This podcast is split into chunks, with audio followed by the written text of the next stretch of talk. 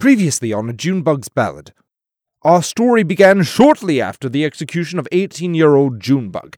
Her mother burst into the courtyard and stood her ground, decrying the court and defending her daughter.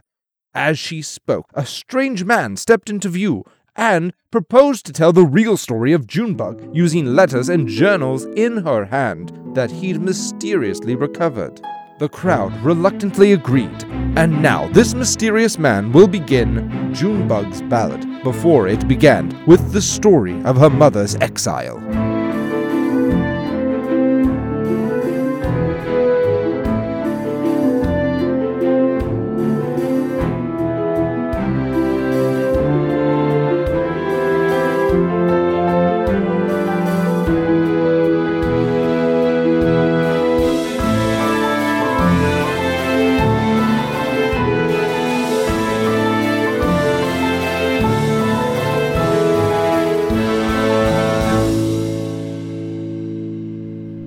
You want me to begin with my own tale?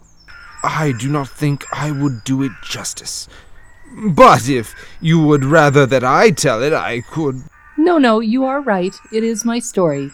At least part of it is, but what exactly am I telling them? Start where your story begins, madam. It will eventually lead into your daughter. Can you be more specific? Tell them everything that happened before Junebug's first appointment with the king. Everything? Really? Yes, really. Context matters. Oh dear, I fear I may bore them. Do not worry about the crowd. They will behave themselves. Will you or will you not listen? Yeah, sure. Whatever you say, pal. Yeah, just hurry up already. Go ahead. Very well. I come from nobility, as I know many of you do. The wishes of my mother and father have been more important than mine since I was young. It did not help that I was born a woman. I imagine many of you can relate to this, but I am still and always will be under their power. As soon as I was old enough to walk on my own, my parents would use me to spy on other courtesans. After all, no one would suspect a child of anything serious like that. It is impossible for a child to defy the will of their parents. Well, impossible if you want to live under their roof. Precisely. I was young when I began, and by the time I realized what I was doing, I could not escape. At first, what I learned was harmless, like what sort of drinks the ladies preferred. But as I grew older, it got worse and worse. At one point, I knew every courtesan's weakness, even if they themselves did not know what it was. If you put someone in front of me, I could tell you their darkest secret or their greatest joy within 10 seconds. I became the most troubling sort of savant. That was an elegant turn of phrase. Well said. But I must ask if you began your life in the castle, how and when were you turned away?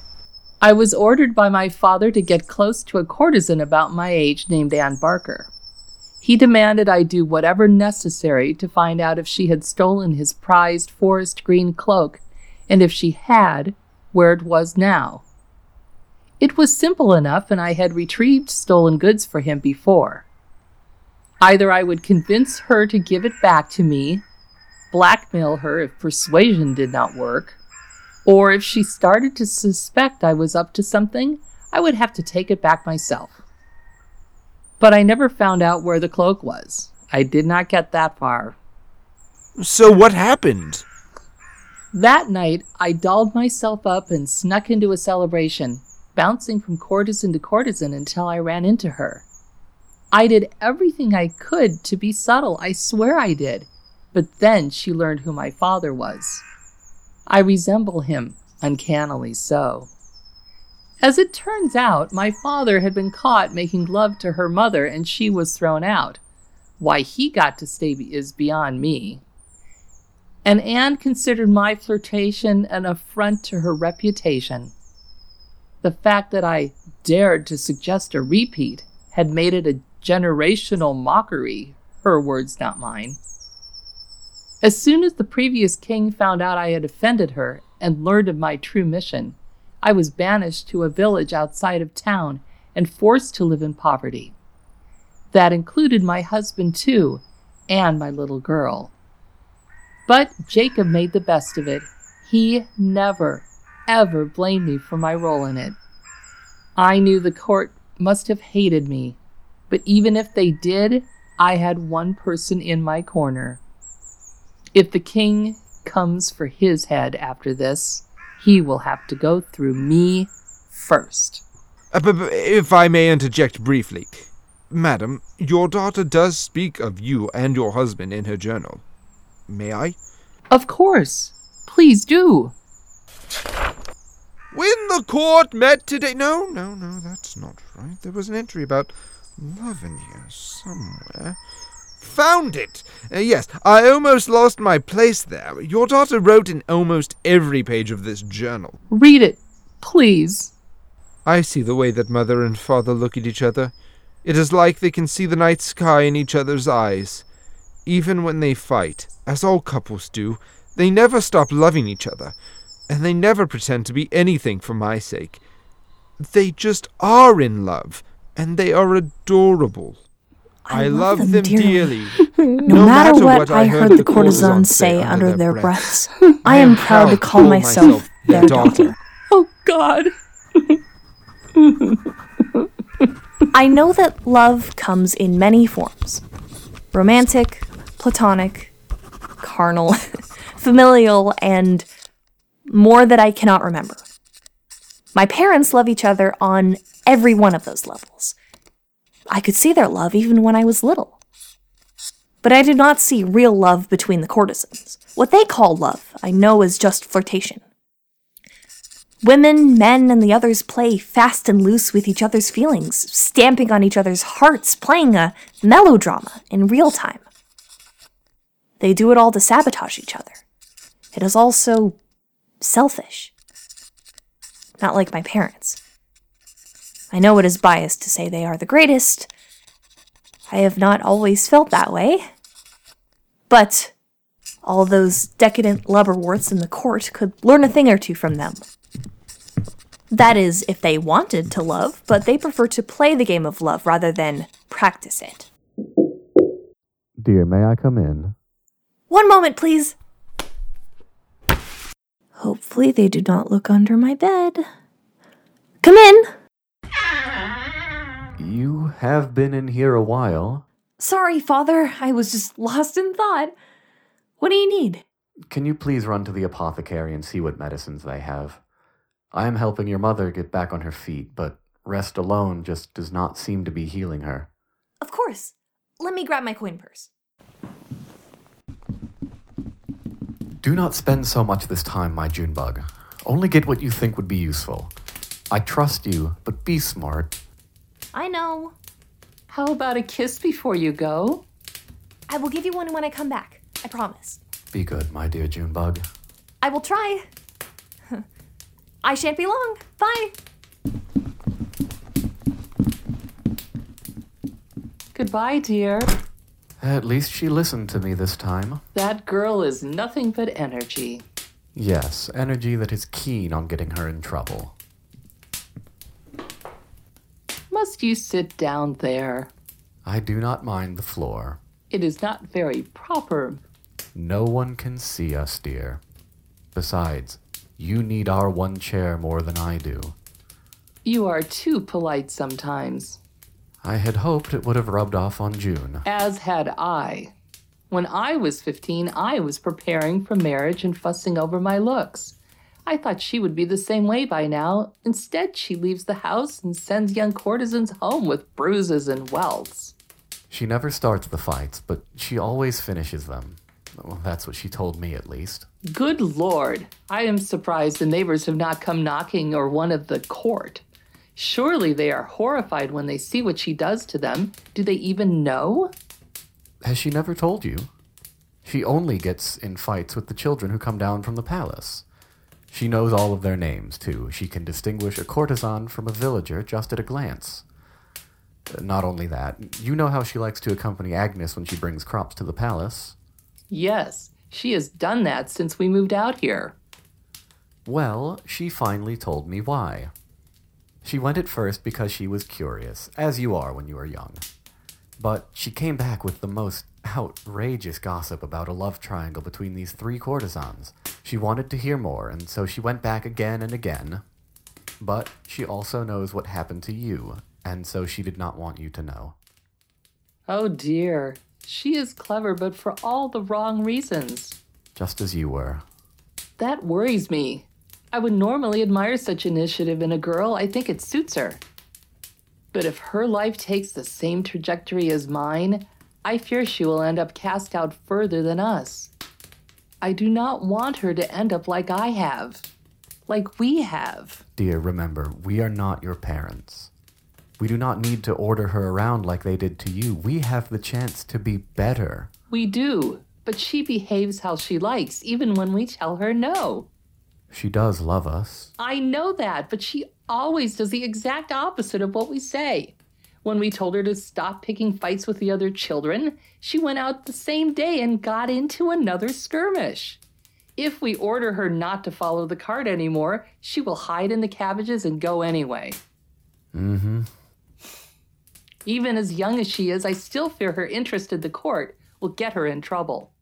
I do not want my child embroiled in that, not like I was. I worry she may want to sneak in. She is at that age. As long as we keep an eye on her, she will not. I can only see so much from my chair. You will get better soon. Just take it easy. I want to help out around the house. I know you do, but I have managed so far. What do you think? You have managed things well.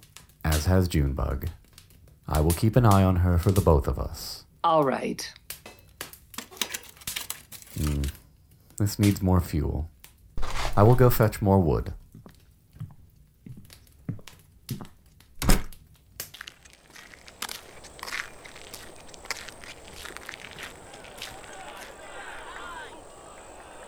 What on earth? You get out of the rumble! Come on, June. What do you got for the glory? Tear their hair out. Go for it! Go for it! Come on! Everyone here! They might What? hit Kick each your ass! other. Swing in the eye! What a mess. Ha! Are you sorry yet? Is it true what they say about your mother? Did she really flirt with her father's mistress? Well, what about you, Eglantine? I heard your father stuck his balls in a pig's mouth. How he has remained in the court is beyond me. Perhaps the king is a fellow beast lover. Oh, how dare you? The king shall hear about this. Oh no, not the king. I will just get more banished than I am now. He shall have you executed. I know he will. For telling the truth? he has not followed through on a single execution in his entire reign. And even if he did, I will not be the first. You fool. You ninny. Ninny? Ah, get over here! Get off! Jerk.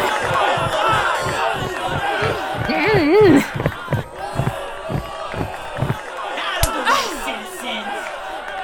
Cease this skirmish at once, children! Hey, no fighting on the king's soil. What seems to be the problem, officers? Get your hands off them! Okay. Ah! Thank God. You two got here just in time. We were practicing for an audition. There is a nearby troupe of actors looking for people to join their ranks. So we thought we would stage a fight to show off our. Liar! She tried to tear me apart. All because I insulted her family, even though everything I said was true. Well, everything I said was true too. But apparently, I am not allowed to insult one of the children of the oh so lofty court. The punishment for assaulting a courtesan is 20 years in prison. You really think I am unaware of that? Who do you take me for? An idiot? I look nothing like Eglantine. Guards, take her away. what, for insulting a rich kid? Your face is insult enough. If you utter one more insult, we will bring you before the king. I am not afraid of him. If he actually followed through on half of his threats, he might make for a decent king. I did not mean that. Speak no further, child. I am no child. I am 15 years old. You must come with us. The king will hear of your insolence. Will he now? Does he not have more pressing matters to attend to? That he has to take interest in a girl he has never met? Our gracious king may be annoying, but he is not stupid. That is enough. Okay, noted. Lead the way. I definitely do not know how to get there by myself. Nope, not a clue. Oh, my dear Junebug. What have you done? Marjorie. Jacob, what is it?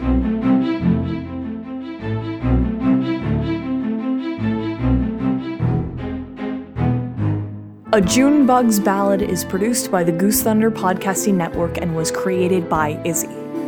Episode 2 was written by Arizona Johnson with script edits by Izzy. It featured Arizona Johnson as Junebug, Anne Nordland as Junebug's mother, Dylan as Junebug's father, Joshua Sands as Devereaux, Shivangi Sikri as the teen courtesan, Olivia Daniels and Taryn Merlot as the guards, and Kara, Stuart Moyer, and Hollis as the courtesans. Sound for this episode was edited by Lena LaFont and music was composed by Benny James. Subscribe to us on your favorite podcasting app or check out our Tumblr. The link is in the description. Thank you for listening.